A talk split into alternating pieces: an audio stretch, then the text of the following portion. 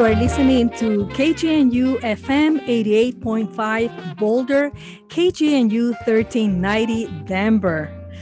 And this is Storytellers of Color, our monthly show that airs every second Monday on KGNU. I am your host, Rosanna Longobetter. The main goal of the show is to provide a safe space for diverse artists through a series of conversations to elevate their voices and discuss issues of equity in the media landscape. Our guest this morning is someone exceptional, Tony Garcia, award winning playwright, musician, composer, educator, and social activist. Tony Garcia, welcome. It's so much fun to have you. Thank you, Rosanna. Glad to be here. Morning, I still got all that. We work on the other side of the schedule, right? The morning schedule is still a little, little bit. Uh... It's not so easy. I'm also a, a night person. I love the night because the night brings the magic. You think so? Yes, I agree. A lot of people said to me, "Oh, you're going to be able to interview Tony Garcia, that's a treat. But just make sure that you can survive all the jokes that he's gonna throw to you. So you already threw one to me because I no, have nunca. scripts and I'm just jumping now. I'm I'm sorry. I apologize. No, it's okay. Don't worry about it. It's such a pleasure to be able to chat with you this morning, and there's so much to cover. But I just want to stop right now and say that I was able to see the performance Enrique's journey before the pandemic shut us down. And what an experience I had there at Su Teatro. And you just remind me of that of the improvisation the talented people the passion behind the whole thing and kgnu was retransmitting that series and it was unbelievable to be part of kgnu at that moment i just started being the the bilingual reporter and we had the opportunity to bring that to our listeners and it was outstanding i also met sonia Nazario when she came here to Boulder long ago to chat with students at different schools. And again, this is a story that is not unique, but it was such well done, not only the book, but also how you put it together, bringing the music and the talent from local people. Sonia is brilliant and brave. And uh, I actually I actually used relied heavily on the book. Uh, I focused on a lot of the narrative stuff because uh, the book is a combination of the narrative story, but it also has a lot of factual stuff and newspaper kind of approach. So I went through and I pulled that stuff out. I had a month to do it originally, and then we were able to develop it more. But Sonia was so cooperative. Uh, we did it in LA. Uh, all of Sonia's fees and my fees have gone to to none of us have received any money from it. It has gone. She she would did a thing when we were in LA. The fees we got, we did a month in LA, which was very different from doing it here in Denver, because the Central American community here in Denver, there's not it's, it's not very large, but in LA it's huge, and some of the the, the response was was was positive, much more intense than it was here. Not that it was bad here, but it just was a very different experience. But she she said that the, the money she got for the thing went to by uh, assist. I, I I'm not sure exactly what was purchased out of the thing, but there was a young woman who actually lost her legs uh, trying to get on the train, and Sonia put that money towards getting her mobile and, and such, and and so that also is an aspect of why that's it's the story, but it's not. It's a story that that goes deeper and goes broader. And Sonia has committed her life to to doing this. I always say, you know, I may have written it and, and put it on stage and such, but I didn't have to ride on the top of those trains, which is what Sonia went back and did. And if that had happened, there, there would not be an Enrique's journey. If I would have had to do it, I, I don't see myself doing that kind of thing. So that's very brave of that woman. I've admired her. I admire her tremendously, tremendously. And Tony, you are uh, also somebody that has been a flame keeper of the Chicano and Latino culture in Denver, uh, supporting, helping a lot of young artists to come up and show their talents. As executive artistic director of Su Teatro, please tell us about your upbringing and how the local landscape has changed since the 60s in Denver's West Side Barrio? I grew up in Denver's West Side Barrio. I grew up where the Auraria campus is, and it was a very it was a very segregated world that we lived in then, but it was insulated in that neighborhood there. You'd walk down the street and there would be a, a prima, your primos lived down the block, and and your your tias lived on another side, and it was all everybody was there was a lot of, of that intimacy of of community and when the campus was when the neighborhood when it was determined that the neighborhood was going to be leveled it was i think people were in shock people were surprised people challenged it and that was the beginning of some awareness there. And i don't think we understood the devastation that would take place because what it did it dispersed the chicano population. We had been concentrated and now we were all over the city and there was no central place. And we moved you know if we didn't have a lot of money we moved to westward westwood and if we had a little bit more money we moved to the north side now that doesn't mean it was a lot of money but you could see the class differences breaking there and uh, I was uh, I was uh, I struggled through high school. Uh, I had a great uh, one one through eight great education, but in high school I, I, struggled a lot with that transition and ended up dropping out of school. But I struggled to stay in school, and I ended up going back uh, to going getting into school at the University of Colorado at Denver.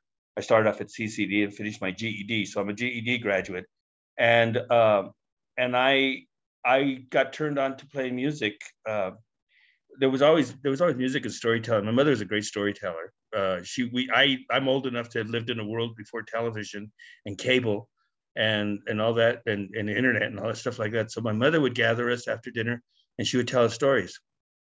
And uh, they would a lot be about our family. It was interesting how our family members grew a beanstalk and our family members did all of these kind of things that later on I read were actually stories. My mother had localized them, that's what it was called.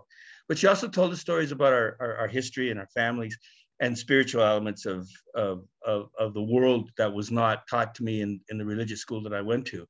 Um, and by the time I got into, into school, the Chicano movement and the struggle uh, uh, for for civil rights, for justice, social justice here in Denver had started to explode. Uh, the West Side was a hotbed of that activity. Uh, the West High School blowouts took place. I did not go to West High School, but a lot of my friends did.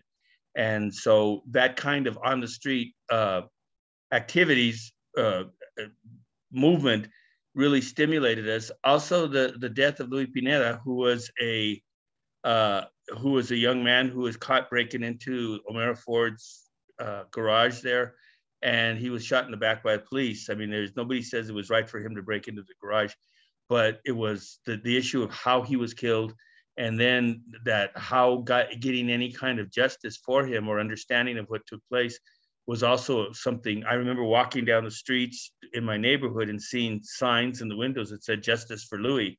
And so all of those things were stimulants. And like any kid my age in the 60s, I tried to play i played guitar. I wanted to learn to play guitar because that's how you got to meet girls i thought.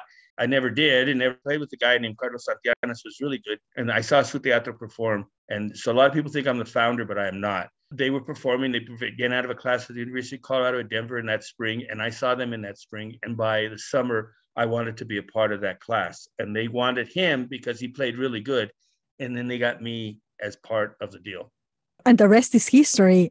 And uh, right now, and the, and right now, where we are, and this is what is so amazing, is that Su Teatro has paid off the mortgage at that place that has been so important to keep our community. You're going to have a celebration, and the celebration is going to be, and this is what touched me. You guys are saying that you're going to be burning, burning it out and and it reminds me because we just passed the um, celebration of new year's how much this tradition of burning things down once we pass them passing off with fire and how our communities our indigenous our latino our chicano communities of color use fire as a symbol of transformation. Transformation and rebirth yes and not only that, that you guys have been able to put to go through this with the support of the community, and that speaks wonders. In over the 50 years, and we're celebrating our 50th anniversary this year, so all of those things are kind of cut. There's a way. It's amazing how life does that, or it brings all of these things, kind of lines itself up that way. Um, this is our 50th anniversary. We began in 72. Now it's uh, 2020. Well, was. Now it isn't. Um, but uh, we have always been a group that felt very strongly about self-determination. Uh, that was one of the principles that we gathered out of the Chicano movement of us being able to own our own, control our destiny.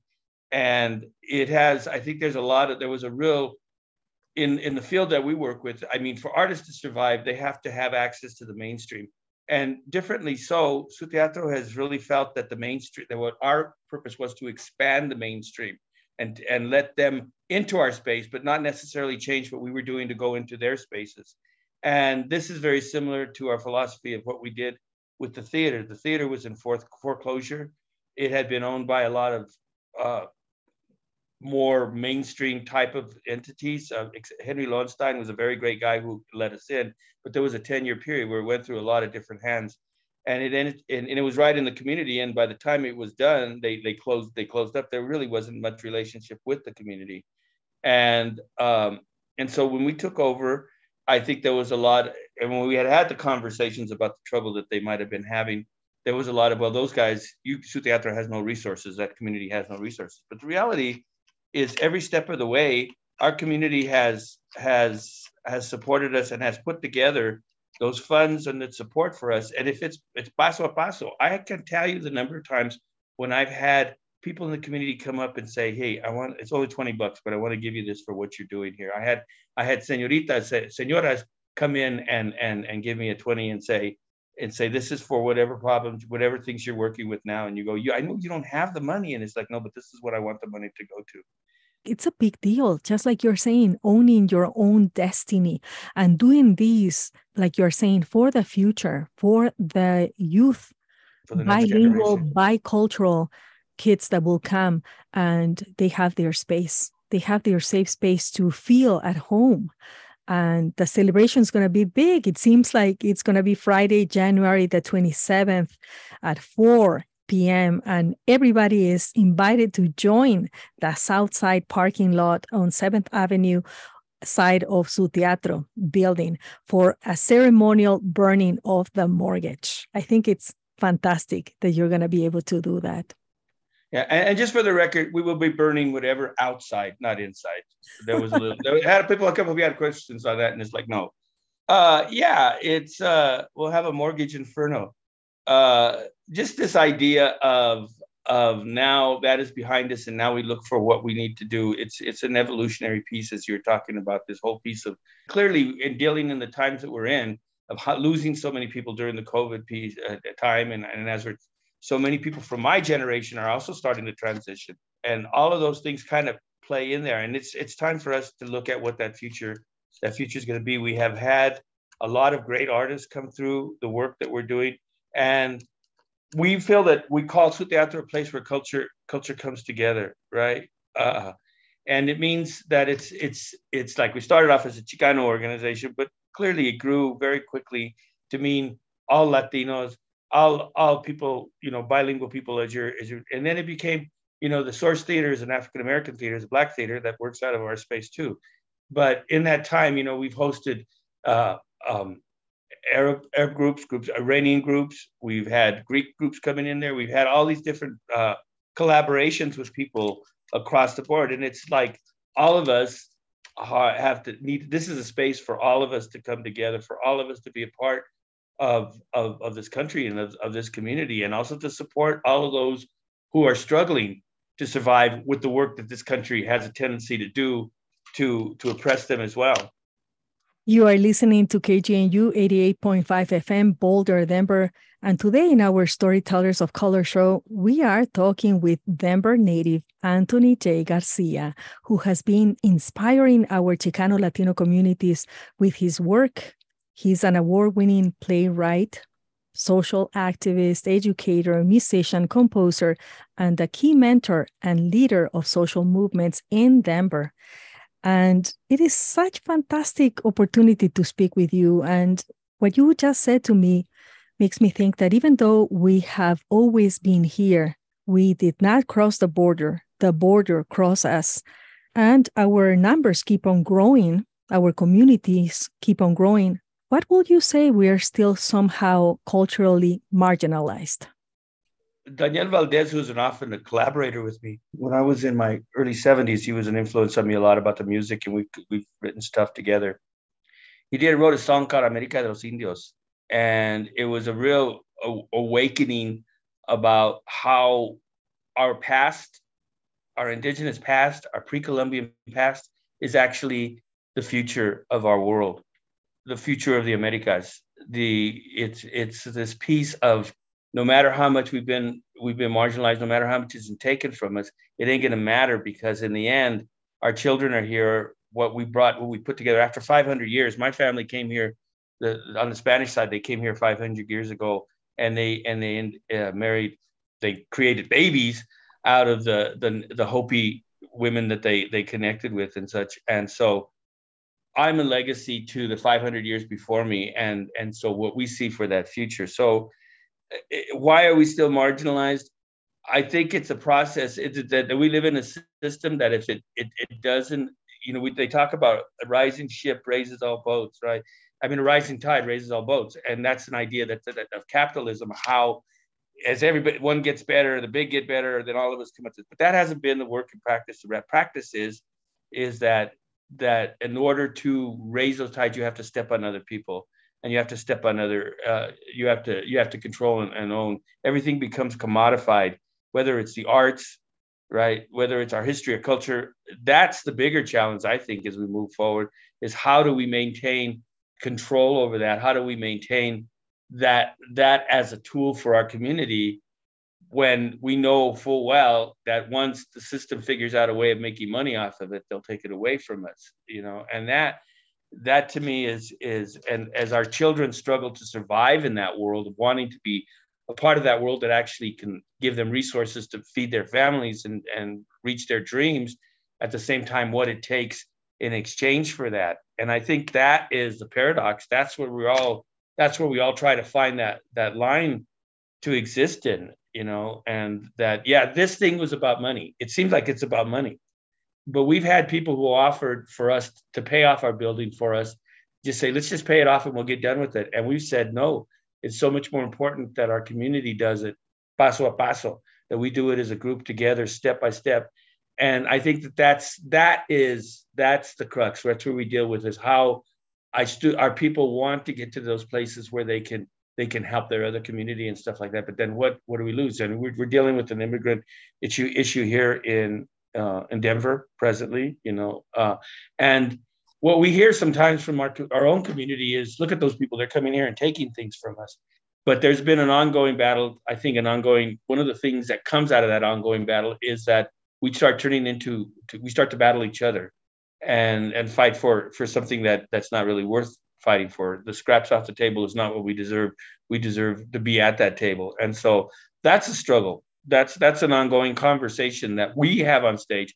I think Su Teatro's history has not only been be critical of the dominant culture and and the system that we live in, but it's also been to be, be critical of our own community in the faults and in the in, in the short-sightedness that we do at times too. So it it I mean I people are talking about the jokes. I'm really good at making fun of the dominant culture. I'm really even better at making fun of our own people. And we are great at making fun of ourselves. All of those things too. We are we understand the criticism from the inside. And it's to have that dialogue and go, you know what? That was me. That's me too. But I'm I'm part of both of those things. And I need to reconcile those to make it a better world. Because when we get divided is when we get also conquer. And you're right on that humor is the only way to survive institutionalized oppression that we're always in.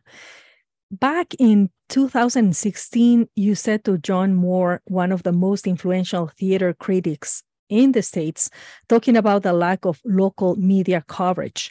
The dominant culture has a responsibility to understand the minority culture, not the other way around, that we always have to explain why is it important to elevate the things that we're doing that takes us double or triple the effort many times that is it's, as a dominant is really the key word in that that we feel that, that everything has to come to that table not to that table towards us. This doesn't only happen within racial stuff. It happens in terms of genders as well.